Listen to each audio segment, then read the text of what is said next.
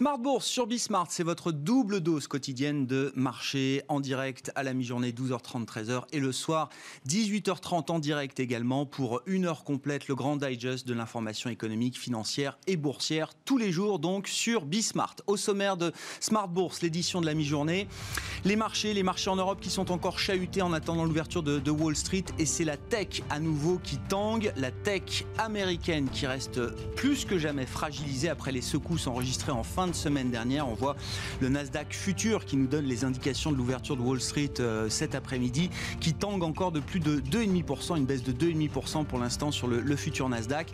C'est donc le sujet à la une, évidemment. Hein. ces secousses sur la tech américaine sont-elles une simple respiration alimentée par des facteurs techniques? On a beaucoup parlé de SoftBank, la baleine du Nasdaq, exposée à travers les marchés de dérivés à des, positions très importantes sur, euh, sur la tech Ou euh, y a-t-il des, des failles ou des fragilités plus fondamentale derrière le cas d'investissement des grandes valeurs technologiques? C'est une question évidemment qu'on traitera dans Smart Bourse. Rendez-vous ce soir 18h30 avec Planète Marché, nos invités en plateau qui euh, seront là pour euh, analyser ce, phénomène et ses secousses sur la tech américaine. Le choc du jour, c'est un titre que je vais mettre à la une et on en reparlera là aussi sans doute dans l'édition ce soir. C'est le plongeon d'Europecar. Alors Europcar qui plonge depuis des mois en bourse, mais Europcar plonge au point de devenir une penny stock, passant sous 1 euro, alors que le groupe va engager une négociation avec ses créanciers pour restructurer sa lourde dette d'1,5 1,25 milliards d'euros. Le choc, pourquoi? Parce qu'il y a 5 ans, Europcar entrait en bourse sur le marché parisien, bien sûr, au prix de 12,25 euros par action pour une capitalisation boursière de, de plus d'1,5 milliard d'euros. Le titre Europcar, le groupe Europcar ne vaut plus que 140 millions d'euros aujourd'hui en bourse. Encore une fois, avec une, une dette qui s'est, euh, qui s'est significativement alourdie ces dernières années. Et puis l'invité de la mi-journée dans euh, Smart Bourse, ce sera Marc Renault, le président de Mandarin Gestion, qui sera euh, avec nous pour parler des enjeux de marché et notamment de l'investissement value. Marc Renault étant un des emblèmes de la gestion value sur la place parisienne.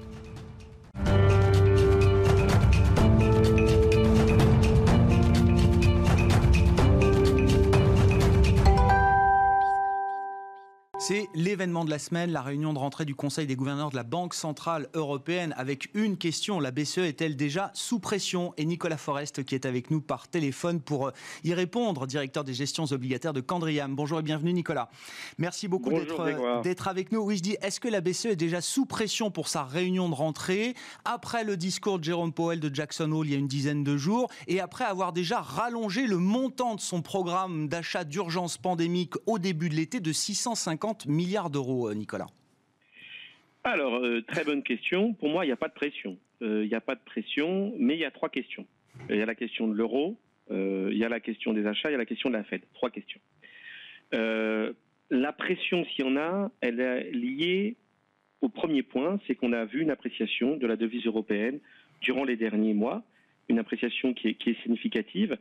Alors, le but et le mandat de la BCE, c'est pas de contrôler l'eurodoll, mais vous avez Philippe Laine qui a dit euh, la semaine passée que l'évolution du dollar contre euh, l'euro était quelque chose d'important. Et donc, il y a une forme de pression quand l'euro est à 1,20. Euh, que fait la Banque centrale européenne Puisque face aux banques centrales mondiales qui sont de plus en plus accommodantes, dont la Fed, est-ce qu'on peut laisser, je dirais, filer l'évolution de, de l'eurodoll? La réponse est non. La réponse est non, mais euh, nous, ce que nous pensons, c'est que lors de la réunion de cette semaine, la Banque centrale européenne ne va pas annoncer de nouvelles mesures. Elle en a annoncé, comme vous l'avez dit, mmh. euh, lors de avant l'été, avec une extension du programme. Et donc, par rapport à la, deuxième question que j'ai en tête, celle du, montant d'achat, nous, nous pensons qu'il n'y a pas d'urgence à, euh, à, augmenter ce programme d'achat. Donc, je dirais par rapport à votre interrogation sur la pression, les regards vont être attentifs, il n'y a pas de pression, et je pense qu'on va être surtout attentif à ce qu'elle va dire sur sa devise et l'appréciation récente de l'euro. Pourquoi est-ce que le sujet d'échange revient comme ça euh, sur le devant de la scène et, même devient à nouveau un sujet de crispation? Alors là, entre la Banque Centrale Européenne et la Réserve Fédérale Américaine, l'euro-dollar, euh, Nicolas, parce que à 1,20, il n'y a, pas un économiste qui vous dira que l'euro-dollar est, surévalué. Pourquoi est-ce que la BCE s'inquiète sur ce niveau d'1,20 Certes, qui est, est un plus haut depuis deux ans pour euh, l'euro-dollar. On est redescendu un petit peu autour de 1,18 depuis que Philippe Lane, le chef économiste de la BCE, vous l'avez dit, exprimé. Pourquoi ça redevient un sujet et, quels sont les, arguments ou les munitions que la BCE peut euh, mettre, entre guillemets, sur le marché d'échange si besoin était pour freiner l'appréciation de la devise? Bah, c'est un sujet parce que l'économie européenne reste une économie extrêmement ouverte, beaucoup plus ouverte que euh, l'économie américaine. Et que bon, aujourd'hui, on n'est pas dans une, un moment où on va beaucoup exporter, donc c'est pas le vrai sujet quand on est face à cette crise du Covid et crise sanitaire. Mais néanmoins, l'Europe euh, n'a pas besoin et n'a vraiment pas besoin aujourd'hui d'une appréciation de sa devise qui, qui pourrait pénaliser un, rebond. Donc, euh, un 20, ça nous semble une valeur d'équilibre. Au-delà, ça serait vraiment trop pénalisant pour la croissance européenne. Donc c'est quelque chose qui doit être hésité tout de même. Et alors pourquoi la question se pose? Ben, La question se pose, c'est parce que euh, la Banque centrale européenne, euh, la Banque centrale américaine, pardon, est devenue extrêmement accommodante. Euh, il y a encore peu, la Banque centrale américaine était la plus, la plus agressive par ses taux, par, par sa politique monétaire, et maintenant, la Banque centrale américaine a rejoint les banques centrales du monde entier, même s'ils n'ont pas des taux négatifs, ils ont des taux très bas. Et puis il y a eu ce meeting de Jackson Hole, dont vous avez parlé, où à l'unanimité, la Fed a adopté un nouveau euh, framework, hmm. une nouvelle feuille de route de politique monétaire, où elle a laissé entendre que les taux n'allaient vraiment pas monter rapidement. Donc euh, c'est vrai que le dollar, avec à la fois des taux bas, mais aussi un déficit important, euh, ce qu'on appelle un twin déficit, à la fois des comptes de balance courant et aussi déficitaire, le dollar est sous pression. Le dollar est sous pression. Et le fait qu'on ait cette Jackson Hole a davantage mis un peu de pression sur le dollar. Et donc la Banque Centrale Européenne, maintenant, la balle est dans son camp. Et elle doit réagir, elle doit veiller à ce que ça ne, ça ne divise pas trop. Mais je dirais que normalement, ça me semble tout à fait faisable. Et on, sait bien ici que, à travers les prévisions d'inflation, les récentes données qui sont sorties de l'inflation, le fait qu'il y a une forward guidance qui va être claire, la Banque Centrale Européenne a de quoi répondre. Mais il est vrai que la Fed, maintenant, on a eu un moment historique à Jackson Hole et euh, la Fed est durablement accommodante. Il faudra, on aura l'occasion d'en reparler, euh, Nicolas. Je comprends que pour la réunion de, rentrée là de ce jeudi, voilà, la pression n'est pas non plus insurmontable pour la, Banque centrale européenne, mais à terme, il faudra que la BCE se positionne par rapport au, nouveau logiciel de fonctionnement de la Réserve fédérale américaine, qui capitule donc totalement sur l'idée de contrôler à nouveau un jour l'inflation, si jamais l'inflation se montrait un peu plus dynamique c'est un moment historique, Jackson Hole, parce que c'est, ce que ça dit, c'est que euh, il y a des règles en économie euh, que moi j'ai apprises il y a quelques années pour faire des petites équations. Alors il y avait la règle de Taylor qui permettait de prévoir la politique monétaire. Il y avait la règle de Phillips qui liait l'inflation au taux de chômage. Toutes ces jolies règles, elles disparaissent. En gros, la Fed dit maintenant, nous, on veut atteindre un objectif overtime sur le long terme autour des 2%. Et surtout, on n'a plus d'objectifs euh, liés à l'emploi. Hmm. On veut plutôt avoir des objectifs liés à ce qu'ils appellent les shortfalls. Donc, il faut vraiment qu'il y ait tout le monde qui s'intègre dans le marché de l'emploi.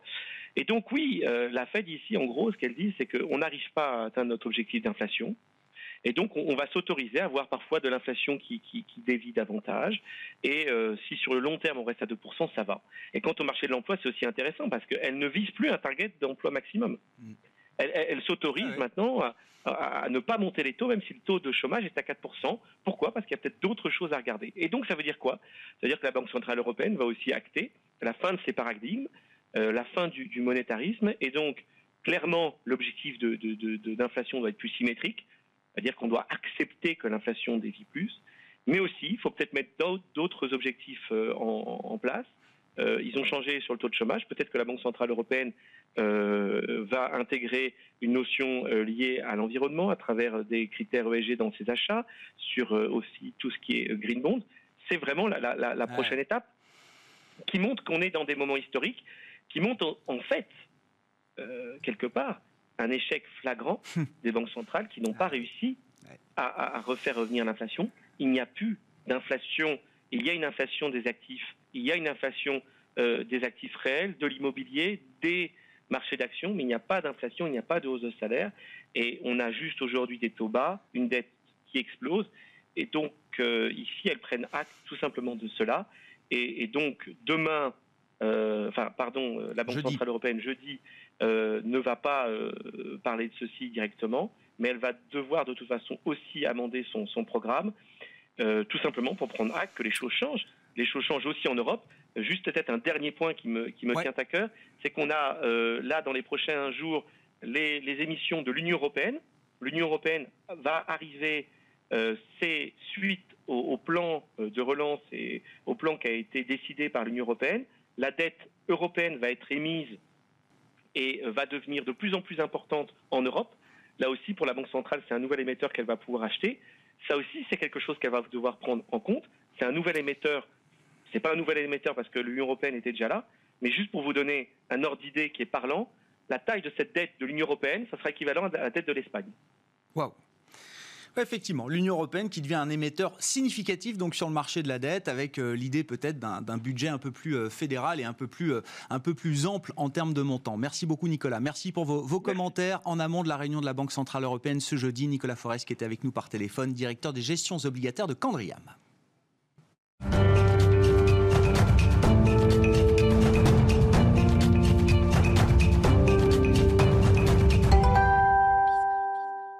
Mais d'abord, le résumé complet des infos clés de marché à mi-séance. Comme chaque jour, c'est avec Nicolas Pagnès depuis la salle de marché de Bourse Directe. Le CAC 40 recule à la mi-journée et vient tourner autour des 5000 points. Les investisseurs se concentrent aujourd'hui essentiellement sur les statistiques et les dossiers géopolitiques avant l'ouverture de Wall Street. On commence avec les statistiques. Le déficit commercial en France se réduit tout d'abord. Il passe de 8,1 milliards d'euros en juin à 7 milliards d'euros en juillet. Le mois de juillet qui vient donc mettre fin aux fortes hausses d'avril et de mai, suivi d'une hausse plus modérée sur le mois de juin. Dans les faits, les exportations françaises ont augmenté à 35,5 milliards d'euros, là où les importations s'élevaient en juillet à 42,5 milliards d'euros. Et France, toujours, l'INSEE maintient sa prévision d'une chute de 9% du PIB en 2020, là où le gouvernement anticipe une baisse de 11% sur la même année. L'INSEE reste cependant optimiste et indique s'attendre à un rebond de 17% de la croissance au troisième trimestre. Et l'INSEE s'attend à une importante remontée du taux de chômage également en France à 9,5% fin 2020, soit 2,4 points de plus qu'à la mi-année. Et justement, en matière d'emploi, l'emploi salarié a reculé de 0,9% en France au deuxième trimestre, conséquence directe de la crise sanitaire selon l'INSEE. Sur un an, le recul se porte même à 2,3%, soit près de 600 000 postes en moins. Et l'Allemagne, de son côté, voit ses exportations progresser de 4,7% en juillet, confirmant la reprise d'activité dans le pays. Les importations progressent également, mais légèrement moins de 1,1% seulement. L'excédent commercial de la première économie européenne s'établit, lui, à 18 milliards d'euros. Et enfin, l'estimation définitive du PIB en zone euro fait finalement état d'une contraction de 11,8% au deuxième trimestre, soit légèrement moins que le consensus qui tablait sur une contraction d'un petit peu plus de 12%. Sur le front des dossiers géopolitiques à présent, Boris Johnson a déclaré qu'il était prêt à mettre fin aux discussions si l'accord avec l'Union européenne n'était pas acté d'ici le 15 octobre, quitte à se contenter d'une simple relation commerciale avec l'Union européenne basée sur les règles de l'OMC. Et aux États-Unis, les déclarations de Donald Trump en matière de guerre commerciale se veulent plus dures également, mais sont à remettre dans un contexte de campagne présidentielle. L'actuel président des États-Unis a évoqué la perspective d'un découplage des économies américaines et chinoise, qui selon lui ne ferait pas perdre d'argent à l'économie américaine. Il envisage également d'interdire les importations de coton en provenance de la province de Xinjiang à cause de violations des droits de l'homme dans la région et il a enfin annoncé vouloir rapatrier des emplois de Chine vers les États-Unis. À noter également qu'en Asie, l'économie japonaise enregistre sa pire contraction depuis la Seconde Guerre mondiale avec un PIB en recul de 8% par rapport au trimestre précédent, mais surtout un PIB en recul de 28 8,1% en rythme annualisé. Et on regarde à présent ce qui se passe du côté des valeurs. Inate Pharma, qui publiait ses résultats semestriels ce matin, fait état d'une perte nette de 10,3 millions d'euros, là où l'entreprise avait connu un bénéfice de 13 millions d'euros un an plus tôt. Le groupe euh, partage également une trésorerie plus faible qu'il y a six mois, en recul de 60 millions d'euros. Le titre est dans le rouge à la mi-journée. EDF, de son côté, a annoncé une émission d'obligations vertes convertibles pour un montant euh, nominal maximum estimé à 2,4 milliards d'euros Le titre est dans le rouge également ce matin. Et enfin, Europcar Mobility Group dans le rouge euh, à la mi-journée également face à la reprise euh, lente de ses activités de location de voitures. L'entreprise a fait savoir qu'elle allait engager des discussions avec ses créanciers afin de restructurer sa dette. Une dette qui s'élevait à fin juin à 1,25 milliard d'euros. Le titre qui décroche plus de 30% à la mi-journée devenu une penny stock aujourd'hui après avoir valu plus de 12 euros en bourse il y a 5 ans lors de son introduction sur le marché parisien. Ça, montre quand même la vitesse à laquelle les choses évoluent dans certaines activités, la vitesse à laquelle certains business se font littéralement détruire aujourd'hui. On en reparlera sans doute dans notre édition du soir. Euh, dans Smart Bourse sur Bismart, Nicolas Pagnès avec nous en fil rouge tout au long de la journée sur Bismart pour nous livrer les infos clés de marché. Depuis la salle de marché de Bourse Direct, on est passé sous les 5000 points à mi-séance à Paris pour le CAC 40 et on attend encore des secousses américaines du côté du Nasdaq tout à l'heure à l'ouverture.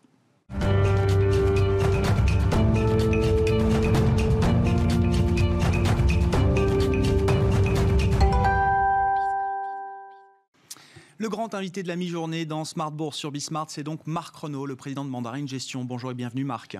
Bonjour. Merci d'être avec nous. Je le disais, hein, vous êtes un emblème de la gestion value sur la place parisienne. Mais je, précise, Mandarine a été fondée il y a 12 ans, en 2008, avec le lancement du fonds Valeur, donc qui correspond à ce style d'investissement euh, value. Aujourd'hui, c'est une, une gamme très large de fonds quand même de gestion de conviction que vous avez chez Mandarine, avec les fonds croissance qui sont aujourd'hui peut-être plus, euh, plus à la mode, plus dans le momentum, comme on dit, euh, Et qui sont plus gros que, et qui sont plus gros que le fonds valeur euh, aujourd'hui.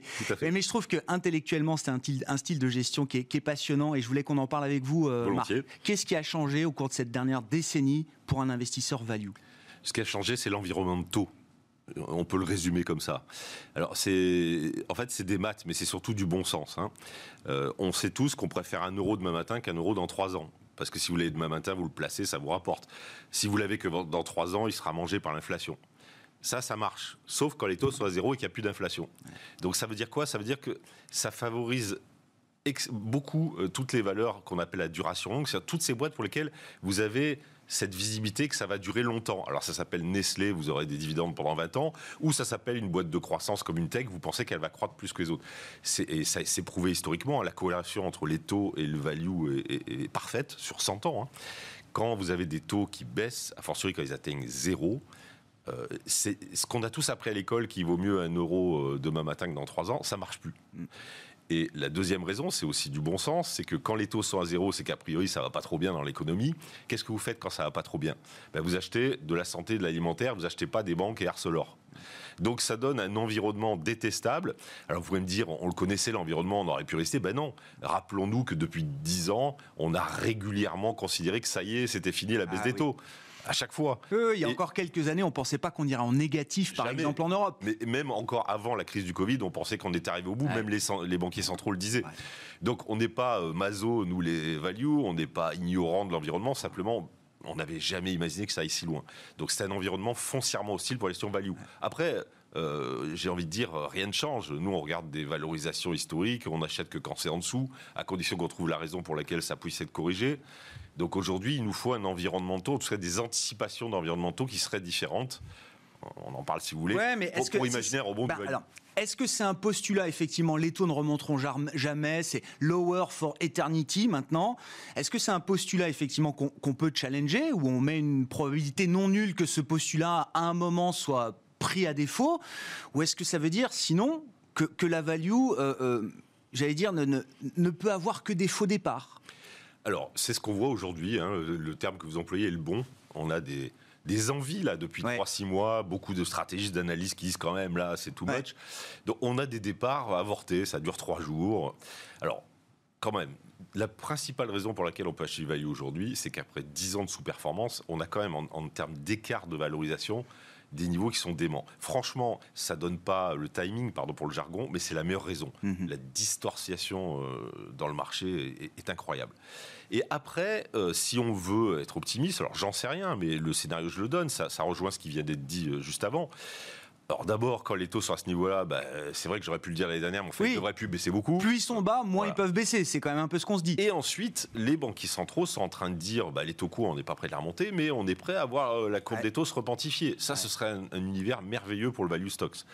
Il y a aussi que quand vous augmentez les salaires euh, des petits boulots, euh, vous créez de l'inflation des salaires qu'on n'a pas encore vu. Il y a aussi quand vous faites de la relocalisation, c'est inflationniste.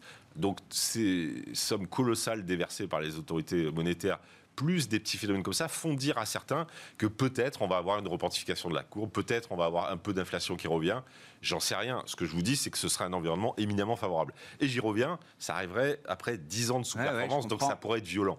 C'est pour ça qu'il y a ces, ces rebonds violents de temps en temps. Mm. Mais juin, il y a eu une phase de, quelques jours, quelques semaines, hein, où on a vu quand même la value euh, revenir un peu euh, sur le devant de la scène, mais ça reste à chaque fois effectivement des, départs un peu avortés alors que c'est un investissement du temps long, euh, fondamentalement, euh, Marc Alors oui et non. Oui, j'en suis convaincu, moi, en tant que gérant value, c'est simple. Hein. Pour moi, quand on achète pas cher, on a plus de chances de gagner de l'argent que si on achète trop cher. Et sur la durée, là encore, l'investissement value s'avère tout à fait rentable quand on s'y tient et quand on s'amuse pas à faire du market timing, etc. Sur la durée, c'est prouvé, c'est tout à fait rentable, c'est l'investissement le plus efficace. Après, euh, dans un environnement comme celui-là, la tentation de dire bah, le value, c'est pour faire un rebond à trois mois parce qu'il y a un rebond cyclique, elle existe. Mm, mm. Et la période que vous évoquez de mai-juin, c'est quand on s'est dit, bon, après tout, on va sortir du Covid. Vous avez eu les cycliques industriels qui ont violemment rebondi, les boîtes de matières premières, mais pas les méchants, hein, pas les banques et le pétrole, hein, pour d'autres raisons. Donc oui, il y, a des aspects court-termistes. Après, sur la durée, c'est un style de gestion qui a fait ses preuves. On vient juste de vivre un environnement abominable, mais un environnement abominable de 10 ans, ça marque. effectivement, hein, c'est un cycle long de ce point de vue-là, de sous-performance de, la value. C'est quoi votre définition de la value? Alors, vous l'avez dit d'un mot, effectivement, quand ça se paye moins que les, fonds propres ou moins que les actifs tangibles, c'est ça, généralement. Sous la book value, à moins de 1, c'est de la value. Mais qu'est-ce que vous regardez comme autre critère? Est-ce que c'est quand même la solidité bilancielle? Les perspectives d'activité des marchés adressés par les entreprises Qu'est-ce qui fait qu'on arrive à définir un bon cas d'investissement value? Alors d'abord, une des autres critiques adressées au value, c'est que le price book, typiquement, on regarde le monde d'avant. Ça s'applique pas à une boîte de service. Il n'y a pas de book. Eh hein. Il n'y a pas d'actif comptable. Alors, on n'est pas, euh, on pas obtus. Euh, on va regarder des ratios euh, rentabilité sur chiffre d'affaires. On va regarder des ratios différents pour des boîtes de service que ceux qu'on utilise pour évaluer une boîte de sidérurgie. Donc, nos critères sont différents selon les secteurs, à condition de jamais changer de critères, parce que ça, on le fait toujours au mauvais moment. Donc, mesurer la sous-évaluation d'une boîte par rapport à son historique, par rapport au marché, c'est pas quelque chose de très difficile. Ce qui est par contre très difficile, c'est de trouver la raison pour laquelle cette sous-évaluation pourrait être corrigée. Sinon, dans notre jargon, là encore, ça s'appelle le value trap. Acheter des boîtes pas chères qui vont rester pas chères, c'est pas un objectif d'investissement. Donc on doit éviter ça, et je dois reconnaître que dans l'environnement qu'on vient de vivre, c'était plus difficile que dans d'autres. Donc je ne dirais pas que la méthode a changé, je que l'univers d'investissement a changé, la méthode n'a pas changé, mais on, on était vraiment dans un environnement hostile. Bon, Qu'est-ce qui, incarne aujourd'hui les convictions du fonds valeur, euh, Marc, par exemple? Vous dites pétrole et banque, le, marché n'en veut plus. Est-ce que, par exemple, toujours un aspect un peu contrariant chez le gérant value, est-ce que ça veut dire que on, peut continuer quand même de s'acharner, entre guillemets, sur ces secteurs qui euh, déçoivent depuis des années? Oui, alors avec quand même, souvenez-vous, après l'élection de Trump, il y a eu un, un, violent rebond bancaire que personne n'avait vu et qui a pénalisé un certain nombre de gérants en croissance. Donc clairement, moi, je pense que dans les crises, il y a toujours des gagnants. On va pas vivre sans banque. Et les gagnants, on les connaît. Hein. c'est ceux qui ont un bilan solide, c'est BNP. Et c'est pas Banco Popular de je sais pas quoi au Commerce Bank. Donc moi, je suis convaincu qu'il y a de l'argent à gagner sur les, gagnants euh, de, cette crise, qui est terrible dans le secteur bancaire, avec un début de concentration peut-être. Euh, les grosses compagnies pétrolières, c'est différent. Elles, elles sont euh, pas éligibles au portefeuille ESG. Hier, il y a un responsable de gestion qui me disait, si ça vous inspire un commentaire, euh, mes, jeunes gérants me disent aujourd'hui, moi vivant, j'aurai jamais de pétrolière dans mon portefeuille. Oui, mais ils changeront d'avis parce que quand vous regardez les investissements de Total aujourd'hui, c'est déjà le même montant euh, qu'investit euh, Enel ou presque. En fait, les cash flows des pétroliers sont tellement gigantesques ils ont une pression forte pour aller investir sur les énergies renouvelables. Ils doivent le faire doucement parce qu'il ne faut pas atteindre la rentabilité qui est plus forte sur le pétrole. Mais ils ont pigé. Hmm. Regardez les discours de BP, les discours de... Alors ça, passe par des write-off géants, etc. Je ne dis pas que c'est tranquille d'être pétrolier en ce moment. Mais en fait, pour moi, les pétroliers vont être des acteurs majeurs de cette transition énergétique. On ne peut pas se passer d'eux. Ils sont en train de faire leur transition, euh, le chacun, chacun de leur côté. Ils le font et on va s'apercevoir encore une fois qu'en taille, ils ont beaucoup plus de capacité d'investissement qu'à Vestas. Et, donc, ils vont devenir des acteurs. Et puis, là, je retombe sur mon biais value, tout a un prix. Quand vous touchez 8% euh, de rendement pour attendre. ouais. Donc voilà, c'est contrariant, vous avez raison, mais je pense qu'il y a de la valorisation là-dedans.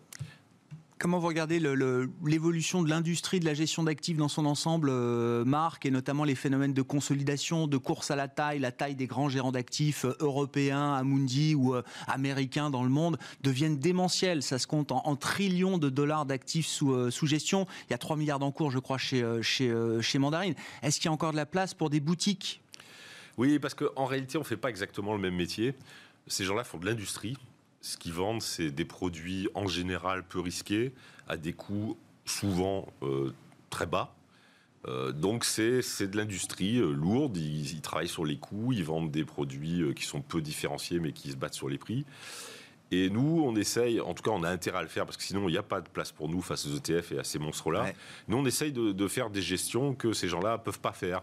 C'est des micro-caps, c'est des, des, trucs très stylés, soit hyper croissance, soit value. Donc des gestions actives. Vous savez qu'en ce moment, euh, l'AMF regarde attentivement si les gestions actives en sont vraiment. Bah oui, il y a des gens qui font semblant de faire des gestions actives et qui font de l'indice. C'est ça qu'il faut pas faire exactement. Mais donc il y a de la place pour, pour des gens qui font des gestions différenciées, à condition qu'elles soient un différenciées, deux performante. Différencier pas performant, ça sert à rien. Mais oui, il y a de la place. Même si, vous avez raison de le constater, il y a une contraction du nombre même de boutiques. Euh, et puis, c'est un marché où les points morts augmentent. C'est pour ça que vous voyez de la concentration. Nous avions sincèrement des marges. C'est quoi la taille critique aujourd'hui? Ah, Nous avions des marges indécentes. Nous avions des marges indécentes. Elles sont quoi elles sont, encore substantielles. Elles sont encore très bonnes. Elles sont encore très bonnes. Bien sûr. Mais, mais les points morts augmentent. Et, là où on vivait bien avec 400 millions euh, il y a 3 dans un, un milliard maintenant un milliard, ça semble un minimum. Après, ça dépend ce que vous gérez, si c'est des taux, des actions, des produits très actifs ou non. Mais oui, aujourd'hui, quelques centaines de millions, c'est plus possible. Ça l'était encore il y a 10-20 ans pour des boutiques. Un mot de l'ISR parce que il euh, y, a des fonds, euh, plusieurs fonds qui sont labellisés ISR dans la gamme de, de Mandarin Gestion. Là aussi, comment vous regardez ce phénomène et, comment on se différencie? Parce que là aussi, c'est une vague qui est en train de déferler sur euh, toutes les, toute l'industrie de l'asset management. Quel choix on fait stratégiquement pour essayer d'apporter une brique de valeur justement dans cette gestion ISR et se différencier peut-être des autres? Alors d'abord, effectivement, nous avons la moitié de notre gamme qui est, labellisée ISR, mais tous, y compris moi value, tous nous avons euh, une approche ESG. Ça veut dire quoi une approche ESG Ça veut dire que sur mon, sur mon écran, quand je passe un ordre, je sais comment ça modifie la note ESG de mon portefeuille. Mon fonds n'est mm. pas labellisé ISR, le mien, mais je sais les effets que ça a. Et si moi j'ignore les contrats ESG, je suis stupide parce que la décote des pétroliers dont on parlait, elle va disparaître que si leur image change. Donc c'est un phénomène de fond, les flux arrivent là-dedans. Vous le savez, on collecte dans les fonds ESG et on décollecte dans les autres. Rien que ça, euh, ça, ça, fait, euh, ça explique tout. Hein. Simplement, quand vous êtes contrariant comme moi, je pense que le phénomène est durable. Je serais idiot de ne pas le regarder. Je pense que c'est un critère de valorisation. Mais pour moi, ça crée des distorsions de marché. Ça génère des excès également. Ah oui, tout le monde achète les mêmes euh, trop chers. Tout le monde jette euh, les mêmes. Euh. et encore une fois, il faut trouver la raison pour laquelle leur image changerait. Sinon, la décote ne va pas se réduire. Mais moi, je, moi je, je regarde le SG euh, je ne veux pas de label ISR parce que ce serait contraire à mon process. Je, suis contrariant. La moitié de mes collègues chez Mandarine ont un label ISR. Président de Mandarine Gestion, mais euh, voilà, vous êtes. Il y a d'autres. vous me disiez avant l'antenne, je suis en minorité aujourd'hui. Enfin, mon fonds est en minorité dans la gamme. En taille d'actif, oui, mais c'est normal. après, les, les, 10 ans de performance qu'ont eu mes, mes collègues. Mais voilà, chez nous, il n'y a pas de ligne du parti. Par contre, ce que je veux, c'est des gens qui incarnent un process. Ils ne sont pas tous valus, heureusement, pour les dix dernières années. Non, non, on, verra des gérants croissance de chez Mandarine venir sur ce plateau. Merci beaucoup, Marc. Merci, d'avoir été avec nous pour ce grand entretien. Marc Renault, président de Mandarine Gestion, invité de la mi-journée dans Smart Bourse sur Bismart. On se retrouve ce soir, 18h30 en direct.